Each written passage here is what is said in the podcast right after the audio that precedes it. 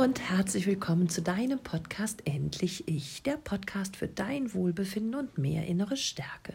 Ich bin Katja Demming, ich bin psychologische Beraterin und ich habe es mir zur Aufgabe gemacht, Menschen aus toxischen Beziehungen oder von narzisstischen PartnerInnen ähm, herauszuhelfen und loszulösen und sie zurück in ihre innere Stärke zu bringen. Mein Buch Raus aus der narzisstischen Beziehung ist ein großer Wegweiser für jeden von euch, der es schaffen möchte, aus seiner toxischen Beziehung auszusteigen. Das heutige Thema des Podcasts, nämlich ähm, mal wieder über Co-Narzissmus zu sprechen, war ein Wunsch der Community. Und sehr, sehr gerne komme ich natürlich euren Wünschen nach. Also, wenn ihr hier und da mal ein Podcast-Thema habt, was euch gefällt, dann ähm, schickt mir gerne eine Nachricht oder eine E-Mail. Und je nachdem, wie es reinpasst, nehme ich es gerne mit in meine Podcast-Folgen im Laufe des Jahres auf. Also nimm bitte ein bisschen Geduld ähm, ja, mit in diese Anfrage hinein, weil es natürlich immer viele Themen gibt, die besprochen werden dürfen. Konarzismus. Konarzismus, alles was mit Co am Anfang beginnt, heißt, man wird quasi zum passenden Pendant von jemandem, der in irgendeiner Weise abhängig ist. Wir kennen es zum Beispiel ähm, von Co-Abhängigen beim Alkoholmissbrauch. Co-Abhängige von AlkoholikerInnen ähm, decken die Taten und Machenschaften und den überhöhten Alkoholkonsum von ihren PartnerInnen immer mehr. Sie ähm, versuchen es zu vertuschen, sie versuchen es zu entschuldigen, sie versuchen sogar ihm zu helfen und zu unterstützen. Und vielleicht, wenn du das jetzt hörst und dich ein bisschen schon beim Titel angesprochen hast, dann fängst du vielleicht schon innerlich daran, vielleicht zu schmunzeln und zu sagen, ich weiß schon, worauf es hinausgehen wird, denn ich verhalte mich ähnlich. Denn so wie bei den Alkoholkranken verhält es sich auch bei den Konarzistinnen. Im Konarzismus bist du abhängig von dieser Person. Du bist so sehr gefangen und so sehr von der Liebe dieses Menschen, ähm, ja, du, du sehnst dich so sehr nach dieser Liebe und kannst es dir eben überhaupt nicht vorstellen, diesen Menschen nicht mehr in deinem Leben zu haben. Denn dann würde dein Leben keinen Sinn mehr machen. Du hast den Eindruck, dass du ohne den Narzissten eben nicht mehr leben kannst. Maximal abhängig bist du bereit, deine ganze Identität aufzugeben, um so zu sein, wie der Narzisst dich haben möchte. Und du versuchst dich immer mehr anzupassen, unterzuordnen und es ihm recht zu machen. Du bist also diejenige, die dafür sorgt, dass seine Süchte zusätzlich von dir mit deiner Art unterstützt werden oder auch sogar noch gefördert werden. Und gleichzeitig merkst du selbst nicht, dass du in einer Sucht diesbezüglich ebenfalls steckst. Du fängst an, alles zu verzeihen, egal was er tut oder was sie mit dir macht, du verzeihst es. Du schaust am liebsten gar nicht richtig hin. Dinge, die dich ähm, belasten, verletzen oder richtig schmerzen, dissoziierst du, spaltest sie quasi ab und ja, vergisst sie einfach und versuchst im Gegenteil, dich wieder und wieder nur an die positiven, schönen Dinge zu erinnern und gehst in die Idealisierung.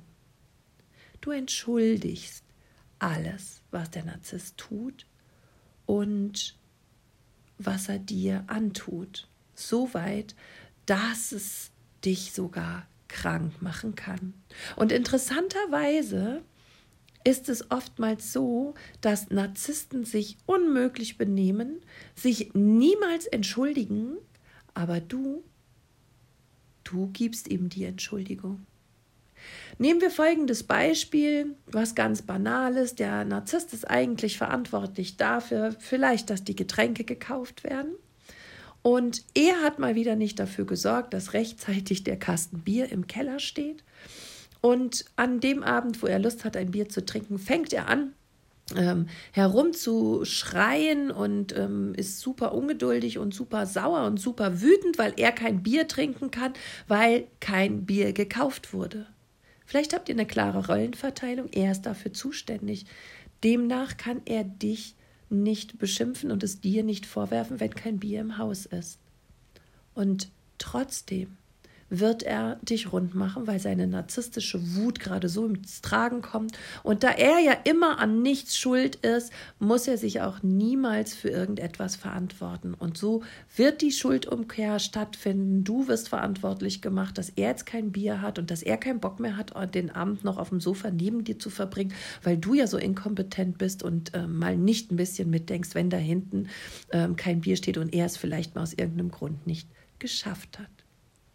Du merkst, es ist eine völlige Ungerechtigkeit. Aber ich weiß, was du tust. Du wirst dich entschuldigen, dass du nicht so gut aufgepasst hast und nicht rechtzeitig vielleicht doch dafür gesorgt hast, dass das Bier da ist. Anstatt, was eigentlich passieren müsste, du dem Narzissten klar in seinen Aufgabenbereich ähm, hinschickst und ihn in die Verantwortung schickst, dass er diesen Fehler begangen hat, und dass er sich dafür, dass er dich so beschimpft hat, bitte entschuldigen soll.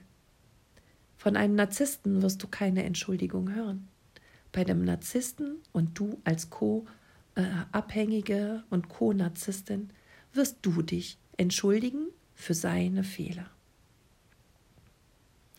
Wenn du co-narzisstisch bist, bist du jemand, der halt auch super gerne gibt. Du bist bereit, ähm, ja, du fühlst dich geliebt, gesehen und wertgeschätzt, wenn dieser Mensch, ähm, ja, wenn du ganz viel für den tun kannst. Es gibt dir so eine gewisse Erhöhung und so ein großer Stolz auf dein Handeln.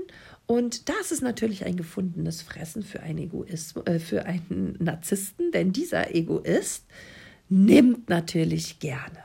Und der bekommt ganz viel narzisstische Zufuhr durch diese Aufmerksamkeit, die du ihm schenkst. Du wünschst dir im Umkehrschluss natürlich auch eben gesehen zu werden, ein bisschen Dankbarkeit zu bekommen und vor allen Dingen etwas Anerkennung. Doch das tut er nicht. Ganz im Gegenteil, oftmals wertet er das noch ab, indem er sagt, hier, das und das ist falsch und glaub mal bloß nicht, dass das jetzt richtig war, toll war oder dass ich mich womöglich bedanke. Jetzt könnte man meinen, dass du dann sagst, okay, dann höre ich auf zu geben, aber so bist du als Co-Narzisstin oder als Co-Narzisst nicht. Du fängst an, noch mehr zu geben. Du versuchst, noch weniger Fehler zu machen und du versuchst schlichtweg perfekt zu sein. Perfekt in allen Bereichen.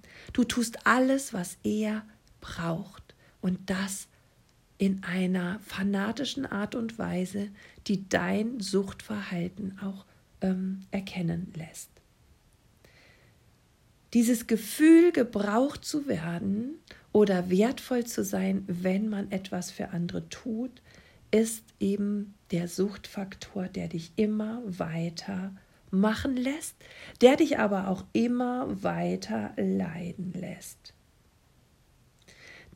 Aus frühester Kindheit nimmst du sicherlich schon Glaubenssätze und Überzeugungen mit dir mit, wie ich muss perfekt sein, um geliebt zu werden. Ich darf nicht scheitern. Ich muss gut genug sein, um Anerkennung zu bekommen. Ich darf keine Fehler machen. Ich bin nicht genug, deshalb kann ich froh sein, wenn dieser Mann sich äh, an meine Seite gesellt. Und ja, diese Angst, nicht gebraucht zu werden, wertlos zu sein, und ähm, abgelehnt zu werden, nicht gut genug zu sein, die du seit dieser Kindheit halt eben in dir trägst, lässt dich immer süchtiger werden und immer besser dein, ja, dich funktionieren und immer mehr ins Geben, Geben, Geben reinrutschen lassen. so lange, bis du eben irgendwann nicht mehr kannst, bis sich psychosomatische Störungen wie Schlafstörungen, Essstörungen, Panikattacken, nicht mehr klares Denken, all diese Dinge, all die Manipula Manipulationen, das Gaslighting, das ähm, ja, Abwerten, diese ganzen destruktiven Muster, die ein Narzisst an den Tag legt, die wirst du irgendwann nicht mehr ertragen können, beziehungsweise meistens zeigt dein Körper dann, dass er es nicht mehr schafft, während du denkst, aber ich liebe ihn doch so sehr und wenn ich mich noch besser anstrenge, dann geht es noch besser. Gleichzeitig ist deine Verlustangst so, so groß, dass du nicht in der Lage bist, eine Entscheidung für dich zu treffen. Eine Entscheidung für dein Glück zu treffen. Dieser Gedanke, dass nach der Trennung etwas positiv für dich bereit ähm, gehalten werden könnte, den schließt du komplett aus. Du denkst, wenn der Partner oder die Partnerin dich verlässt, dann bist du nicht mehr in der Lage zu überleben. Und hier sieht man einfach die kindliche Denkweise, die du, ähm, die in deinem inneren Kind quasi noch um Aufmerksamkeit kämpft und diese Gefühle eben aus der Kindheit kennt und mit einem existenziellen Überleben der Eltern damals ähm, zu tun hat. Vielleicht wird dir schon beim Zuhören klar, dass du hier nicht alleine herauskommen kannst, dass du dieses Problem nicht alleine lösen kannst. Denn das geht nicht über den Verstand, über Erklärung, über Wissen oder über Verstehen. Das geht nicht nur, indem du tausend Podcasts hörst oder 2000 Bücher über Narzissmus liest. Hier ist eine, eine Abhängigkeit da, die mit Hilfe von Coaches oder Therapeuten, Beratern gelöst werden darf. Hier musst du einfach eine Etage tiefer gehen in dein Unterbewusstsein rein, in dein inneres Kind, in Erlebnisse und vor allen Dingen in Gefühle. Gefühle, die du dir schon längst abgewöhnt hast zu fühlen, nur um dich nicht trennen zu müssen. Gefühle, die dir Angst machen, die dir viel zu schmerzvoll sind, sie auszuhalten. Gefühle vor Verlusten, von Verlusten, Gefühle von Ängsten, von Einsamkeit, von Leere. Sich diesen zu stellen, erfordert so viel Mut, dass die Klientinnen und Klienten und vielleicht auch du da draußen oftmals nicht den letzten Schritt wirklich gehen und versuchen, die Situation immer noch sich schön zu reden, immer noch die ähm, Bindung aufrecht zu erhalten und alles zu ignorieren, was wirklich schrecklich ist in ihrer Beziehung und in ihrem Leben und damit in ihrem Körper und in ihrem Geist passiert. Hier wegzugucken, fällt ihnen leichter, als sich zu überlegen, dass sie der Schöpfer ihres Lebens und ihres Glückes sind. Und auch ich weiß noch, dass ich damals weder Kraft noch Mut noch ein positives Mindset dahingegen hatte, dass mein Leben leichter werden könnte, schöner werden könnte und voller Liebe sein könnte. Dass ich so viel mehr verdient habe als das, was ich gerade bekomme. Und erst als ich selbst total am Boden lag, konnte ich mich in ganz kleinen Schritten aus dieser Abhängigkeit oder aus dem Co-Narzissmus befreien.